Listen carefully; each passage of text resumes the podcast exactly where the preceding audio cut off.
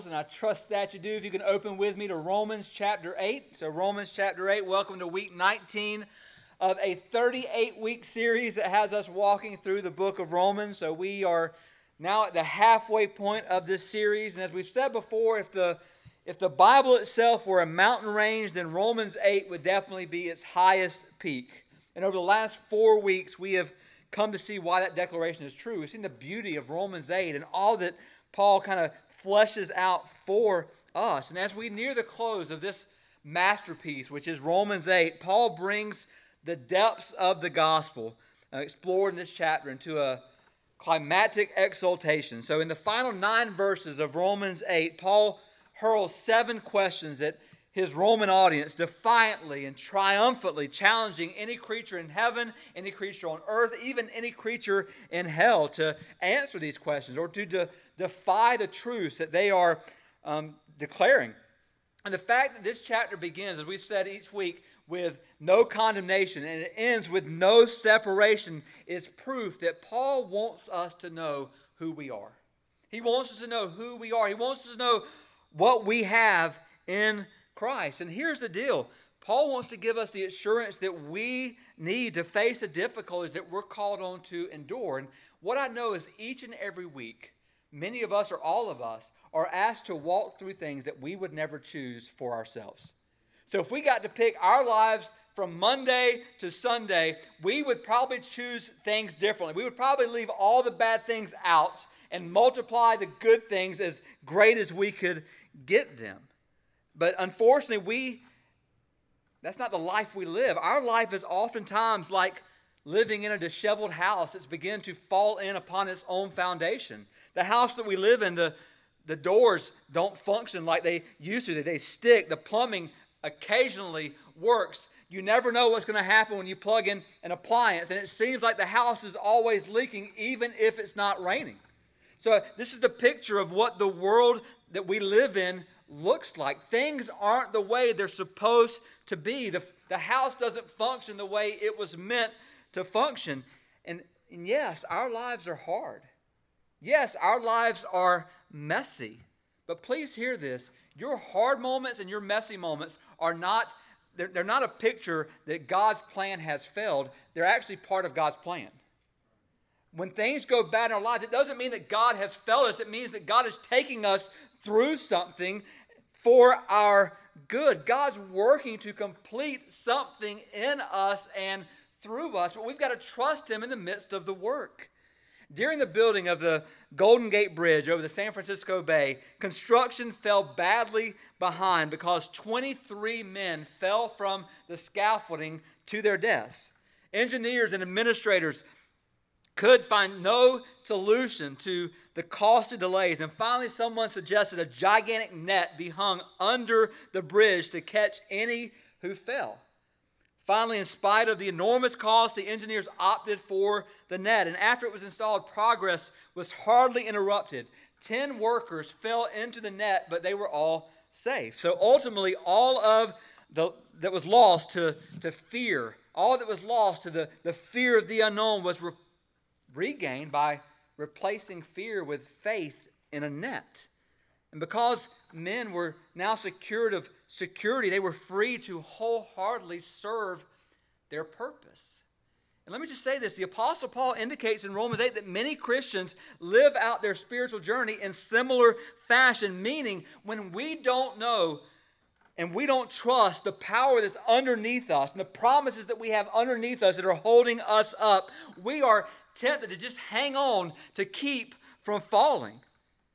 And that can quickly lead to lives where we take no risk, we don't do much work, and we obviously don't trust what we say we do.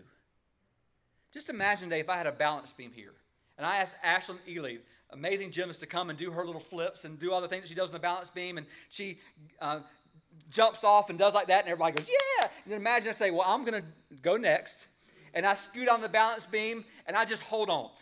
And we play music for 30, 45 seconds. I'm just holding on. And at the end of the music, music stops and I jump off, climb off the bar, and I go, ta da! I mean, imagine you guys would be like, what in the world was that? But let me just tell you, many of us, it's exactly how we live our lives, and somehow we think we're going to stand before God and go, ta da! And God's going to say, You didn't do anything. Like, you didn't do anything. All you did was protected your own safety and didn't do anything. Like, what, what do you think I'm supposed to do with that? And the picture is if we're not careful, that's how we live our lives, refusing to ever let go of the things that God has called us to let go of because we trust Him more. So when we understand and apply the truths that Paul is placing before us, we will walk, we will work, we will live securely in them. So therefore, let's let's dive in and let's dig into these nine verses, the last nine verses of Romans 8. If you're able, I'm going to ask you to stand as we honor God's word. We're going to read Romans 8, 31 through 39 together. And let me tell you, I am so excited about this message and what I believe God is going to do in and through it. So, verse 31 when what then shall we say to these things? If God is for us, who can be against us? He who did not spare his own son, but gave him up for us all, how will he not also with him graciously give us all things? Who shall bring any charge against God's elect? It is God who justifies. Who is to condemn? Christ Jesus is the one who died. More than that, who was raised who's at the right hand of God, who indeed is interceding for us. Who shall separate us from the love of Christ?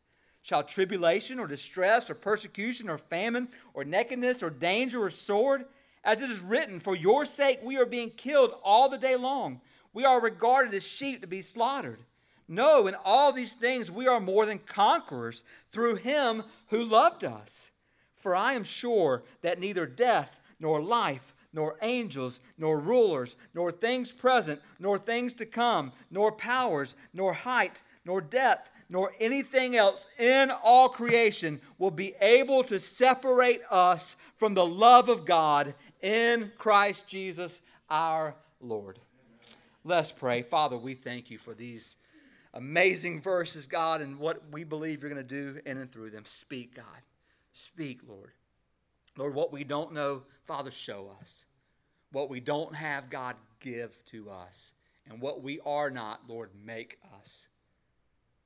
In this moment for your glory. In Jesus' name, amen. You may be seated. So, sure, it's easy if we're not careful in our heads just to consent and go, yeah, God's for us, sure. And that's that's kind of a great hope and that that sounds really good, but sometimes it can be hard to believe when we live in the midst of exhaustion. We live in the midst of business. We live in a world of physical and spiritual opposition and oppression.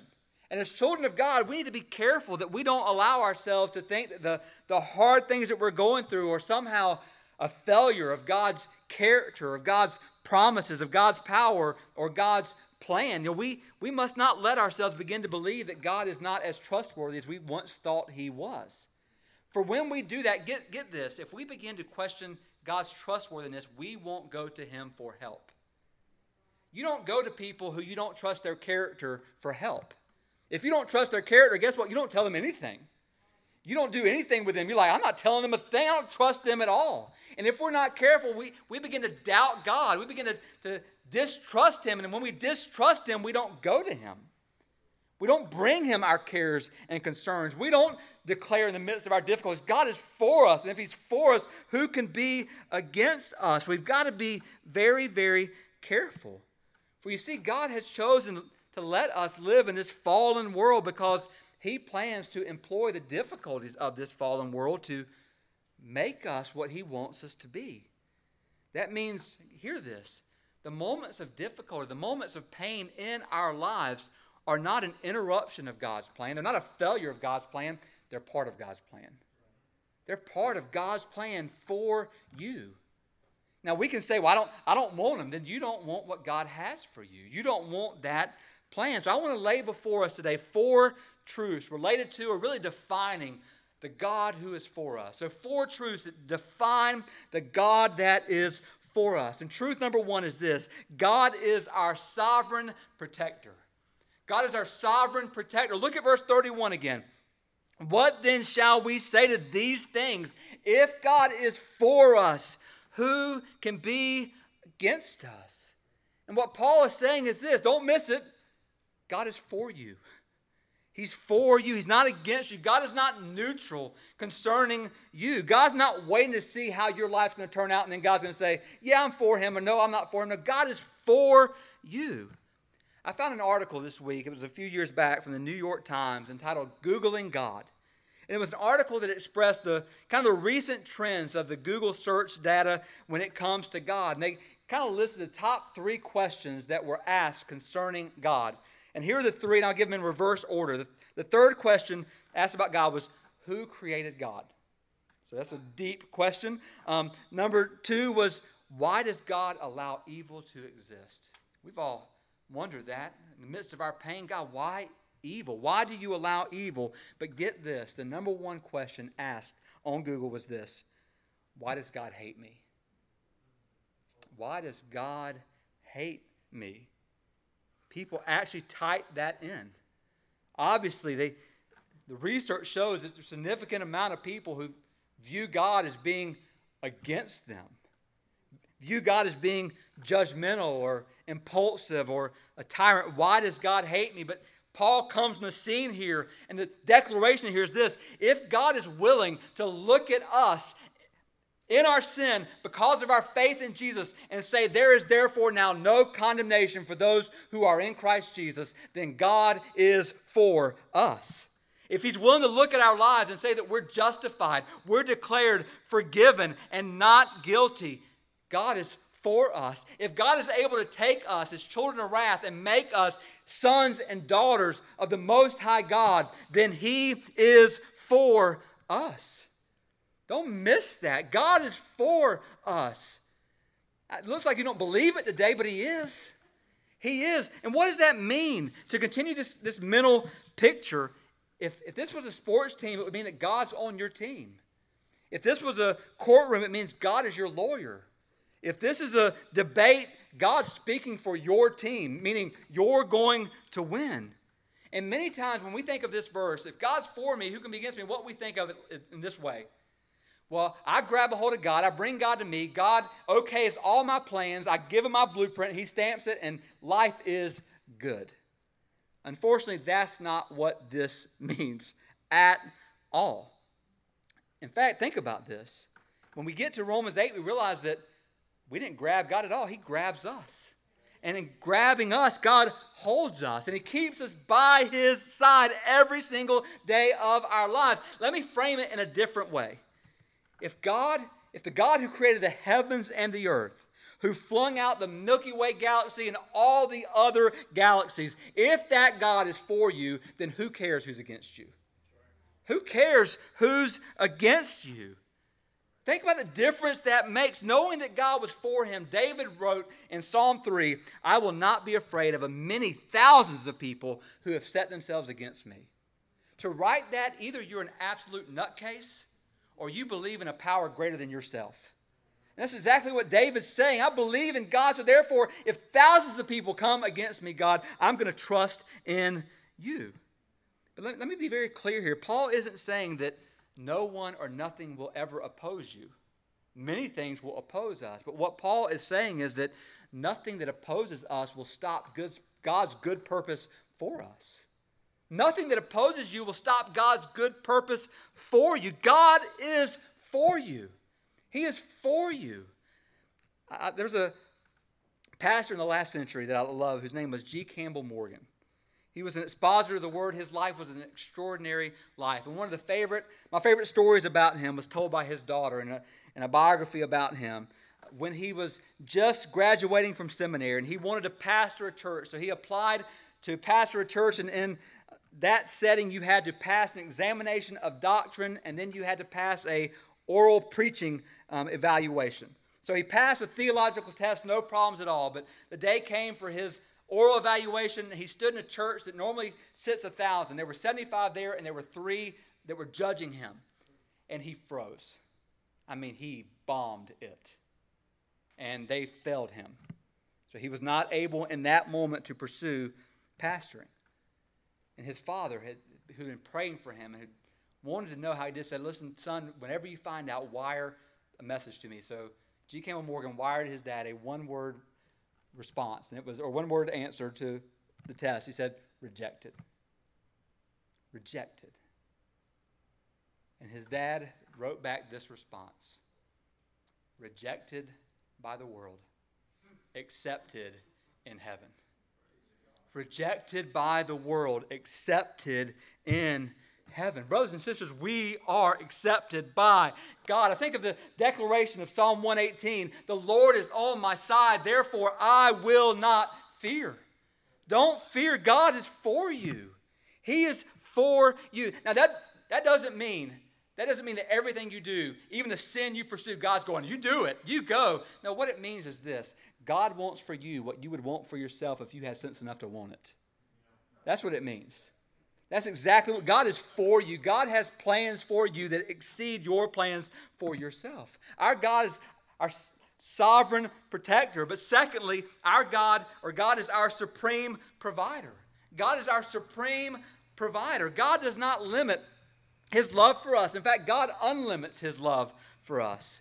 You know, we're the ones who love carefully. Before we love, we count the cost. We go, is this, is this worth it? And if it begins to, in our mind, go, this isn't worth it anymore, then we just cut bait and go, uh that, that's not, not worth my love. And so we walk away, but that's not what God does.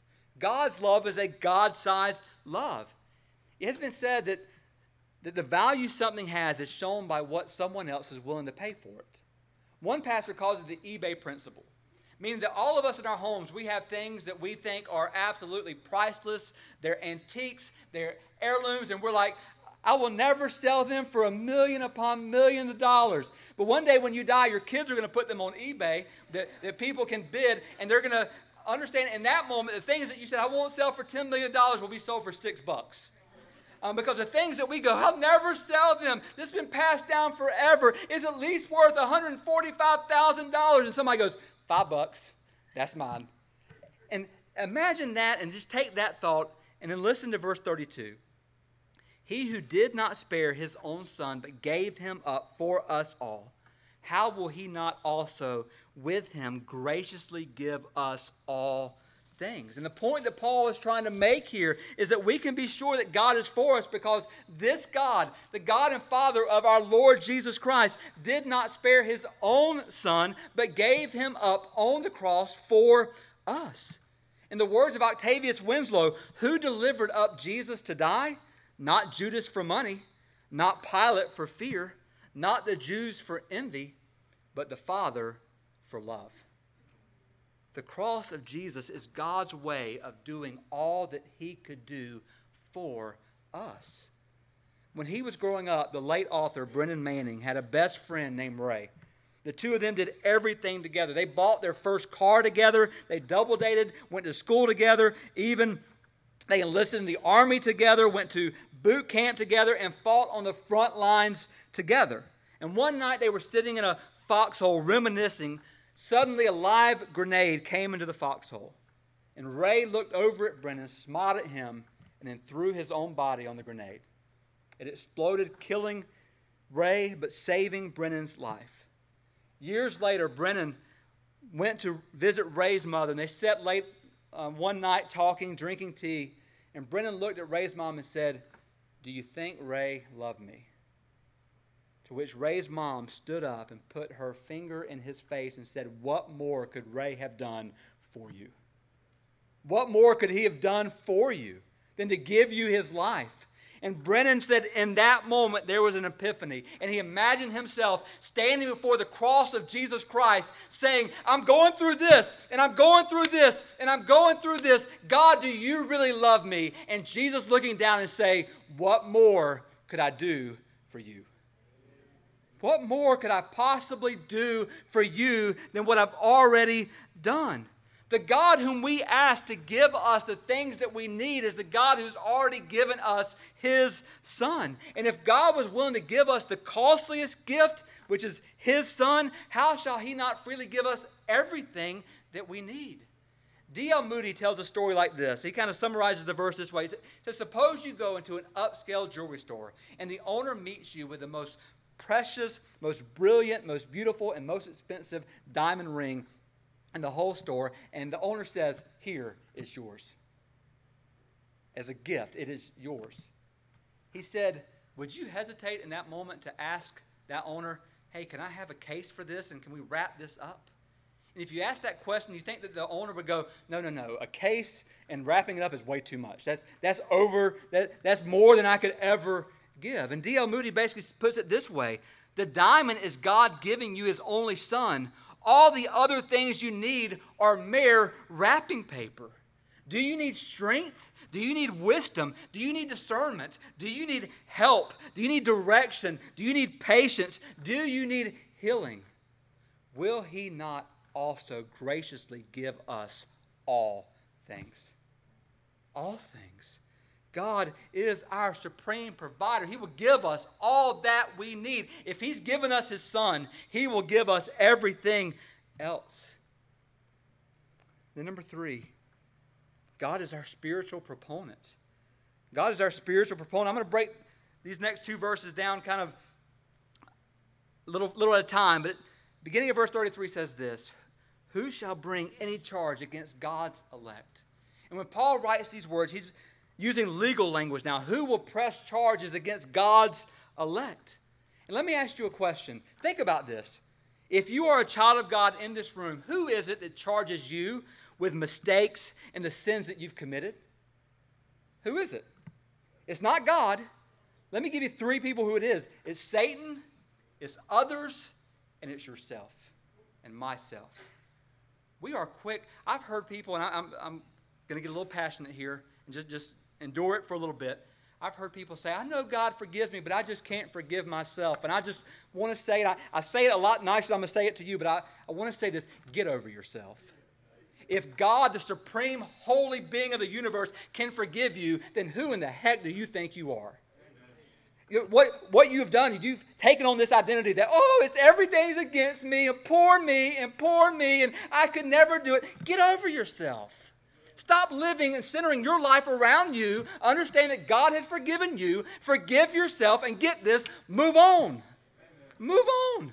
Do the things. Could I promise you this? When you stand before God and God, you say, Well, God, you just don't know how bad I had it. He's not going to say, Oh, poor little baby. Come on up here. You're, I didn't know. You're right. No, that's not the picture. Brothers and sisters, if God has forgiven us, we can forgive ourselves. And even if other people, if other people remember our sins, we can say, yes, that's right, that's who I used to be, but that's not who I am anymore. And then Satan, he comes at us. The Bible tells us he's an accuser of the brethren. Revelation 12:10 says he accuses us before God day and night. He doesn't stop accusing us. Not just before God, He accuses us ourselves. We hear His voice in our minds a lot. And here's what I know about Satan's accusations normally, he doesn't get my part wrong. So when Satan accuses me of wrong, I've done it. Like, I don't, it's not me going, I didn't do that. No, I, he's, he's nailing it. What he gets wrong is God's response to my failure. Because what Satan begins to say is, man, God, come on. You're wearing God thin. All you ever do is mess up. All you ever do is bring failure. That's all you ever do. God's getting sick and tired of forgiving you. And we, we hear those things in, in our minds, and if we're not careful, we just stay away. We stay away from the God who said, Come to me, bring your sin to me. If you confess, I'll forgive you. And we stay away from that. When all the while we to bring those things. Think about this. Before we sin, Satan tempts us and after we sin, he taunts us. It's what he does. He's very, very good at it. But then Paul says this it's God who justifies. Did you know that your identity is established by who the most important person in your life, or what the most important person in your life thinks about you? If it's you or if it's someone else whose opinion you live for, you're going to always struggle with guilt. You're going to always struggle with disapproval. You're going to always struggle with doubts no matter what God says about you. But what we must do is we must reestablish God as the most important person in our lives, and we must believe what He says about us. And then, not only just what He says about us, we must believe what He says about Himself. I think of the words of, of John Newton, the writer of the powerful hymn, Amazing Grace. When he reached the end of his life, he said this My memory fades, and I've forgotten a lot of things. But there are two things that I remember greatly. Number one, I'm a great sinner. Number two, Jesus is a great Savior. He's a great Savior. Listen, we need to understand who He is. He's a great Savior. And then Paul says this Who is to condemn? Christ Jesus is the one who died. More than that, who was raised, who's at the right hand of God, who is indeed interceding for us. So, according to Romans 8, not only is the Holy Spirit within us, interceding to God for us, but Jesus at the right hand of God is interceding for us. He's praying for us. Hebrews 7 says Jesus lives to pray for us. He lives to do that. He lives to pray for you and for me. And there, listen, there are a lot of bad things that people could say about us. Many of them are probably true. If, if I were to let my sister, if I were just to give her just a, a moment and say, Kelly, I want you to come up here and begin to confess my sins. Now, I probably would say in that moment she would never have moved faster than she moved in that moment to get up here. And she could probably spend the next few services telling you all about. She's probably been taking notes for years of all that. She was like, finally, somebody asked me. And she would begin to tell all the things that I've done. And most of them, probably all of them, would be right. I mean, the, and I could sit here and I could say, oh, I can't believe she would do that. But you know what? I'm worse than that. There's things that she would mention that, or things that she that I did that she wouldn't mention. I'm worse than that. But here's the deal: when accusations are brought, brought up against us, we don't need to fear those charges as Christians because those charges are silenced by the upraised, nail, or nail-pierced hands of the one who intercedes for us. If you as a child of God are going to be condemned, you will be condemned over the dead and resurrected body of Jesus Christ. That's the beauty of what we have in our spiritual proponent. He knows us, He loves us, and He has forgiven us. And He continues to forgive us where we continue to miss the mark. He's our spiritual proponent. And then, lastly, don't miss this God is our sustaining preserver. He's our sustaining preserver. The central question of the Christian faith is this Is there anything or is there anyone that will keep God from loving me? And Scripture confirms that, in a weird way, think about this Scripture confirms that God's love sticks to us like a post it note made with heavenly glue. God's love sticks to us like divine bubblegum that's predestined to be stuck in our hair. God's love sticks to us like a Jesus tattoo on our arm that was um, put in there by Holy Spirit ink. It's not going anywhere. That's how much God loves us. God's love is constant, unchanging, immovable, and faithful. Nothing will separate us from that. And if you're taking notes, write this down. God has promised to love out of the way all the obstacles that you and I have put in the way. God has promised to love out of the way all the obstacles that you and I have put in the way. Did you know that your life is filled with about a million obstacles to God loving you? A million reasons why others wouldn't love you. And yet God knows all of them. He removes all of them, and He loves you. He loves you. And look at verse 37 with me. It's not on the screen, but it says this In all these things, we are more than conquerors through Him who loved us. How can you be more than a conqueror? Now, here's what I know a conqueror is one who celebrates after the victory.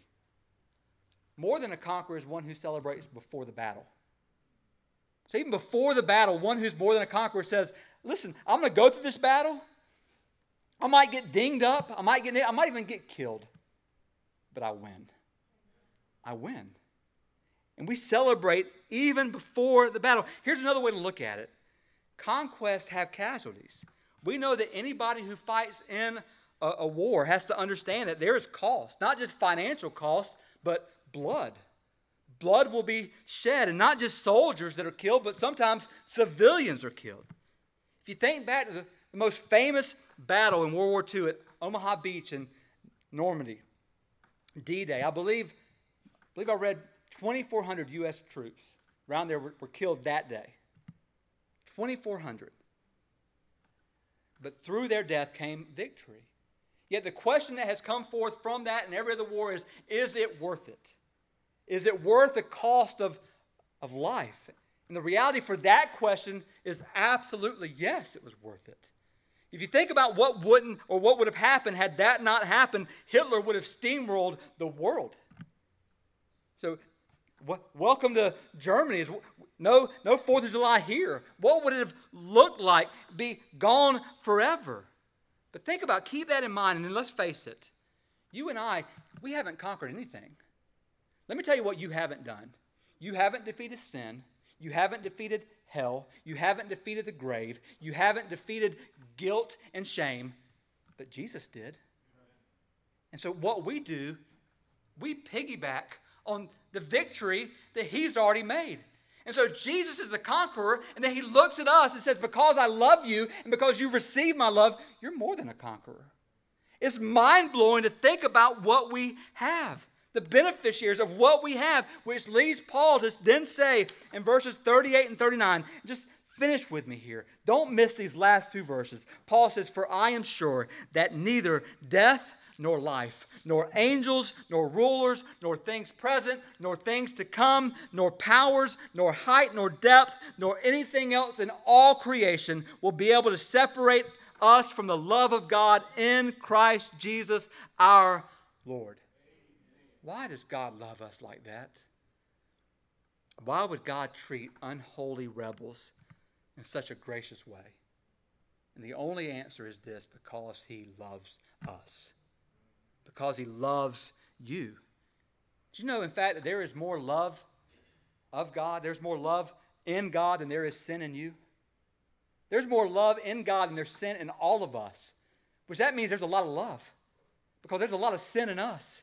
There's more love in God than there is sin in us. And the love of God is, is, is at its highest, its deepest, greatest, and most glorious when we understand at the sense of all the wrong and all the pain that we have done, yet He loves us still. God's love is stronger than our flesh. It's greater than our suffering. It's more eternal than death. It's more powerful even than our sin. What amazing love has been shown to us. Yet the question that I want to lay before you this morning is this Do you trust the love of God? And are you experiencing the love of God? There was once a little girl who wanted more than anything else to have a pearl necklace. She saw one at the store and they were fake, but she raised and, and saved her allowance money and finally bought this necklace of fake pearls. She would never take them off. They, she wore them everywhere with her. She was known as the girl with the, the pearl necklace. And one night, her dad came to the room to tuck her to bed, put her to bed, and he said, Honey, do you know that daddy loves you? She said, Yes, daddy, I know that you love me. And he said, Do you love your daddy? She said, Yes, daddy, you know I love you. And he said, Give me the necklace. She grabbed that necklace and held on and said, No, nope, not going to do it. She offered him some Barbie that she doesn't play with anymore. You can have that one, Dad. And of course, he smiled, kissed her on the head, said good night, and left. Well, every night, same thing. Do you know that Daddy loves you? Do you love your daddy? Give me the necklace. Same response. Finally, one night, the father walks in. The daughter says, Daddy, I know what you're going to ask, and you don't have to.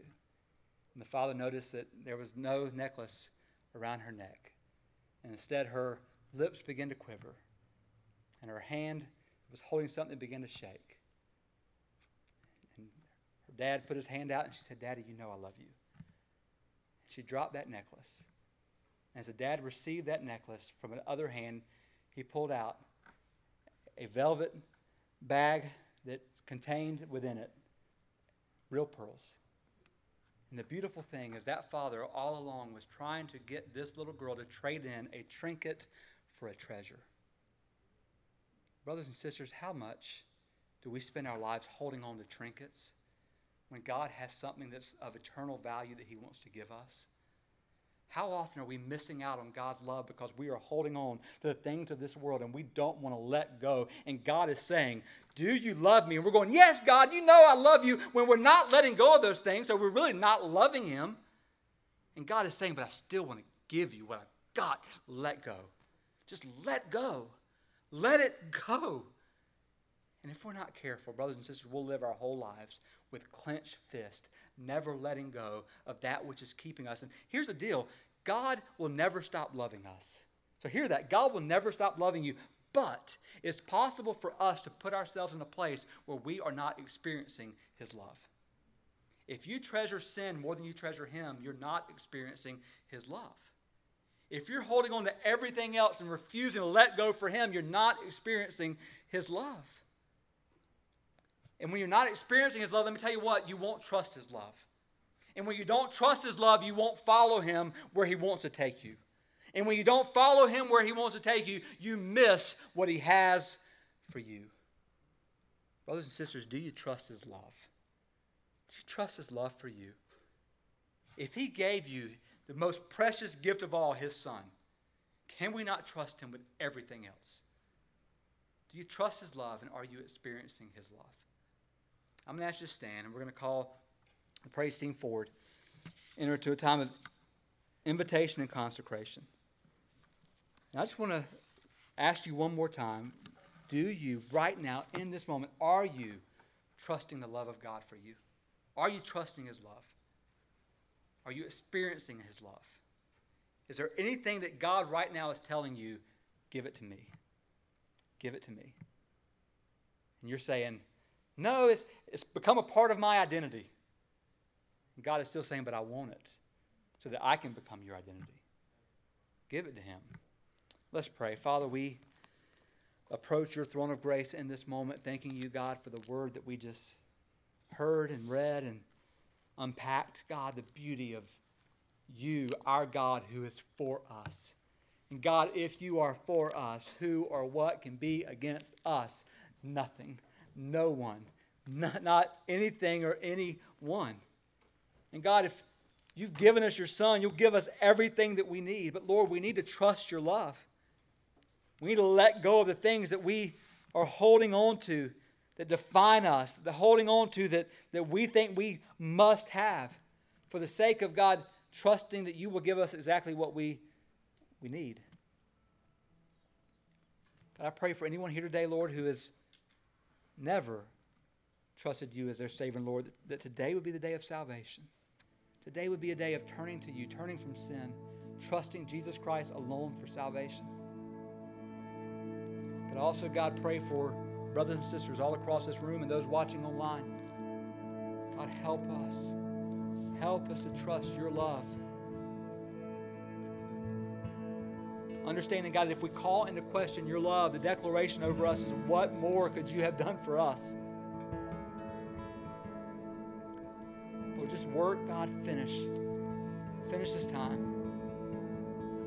In Jesus' name.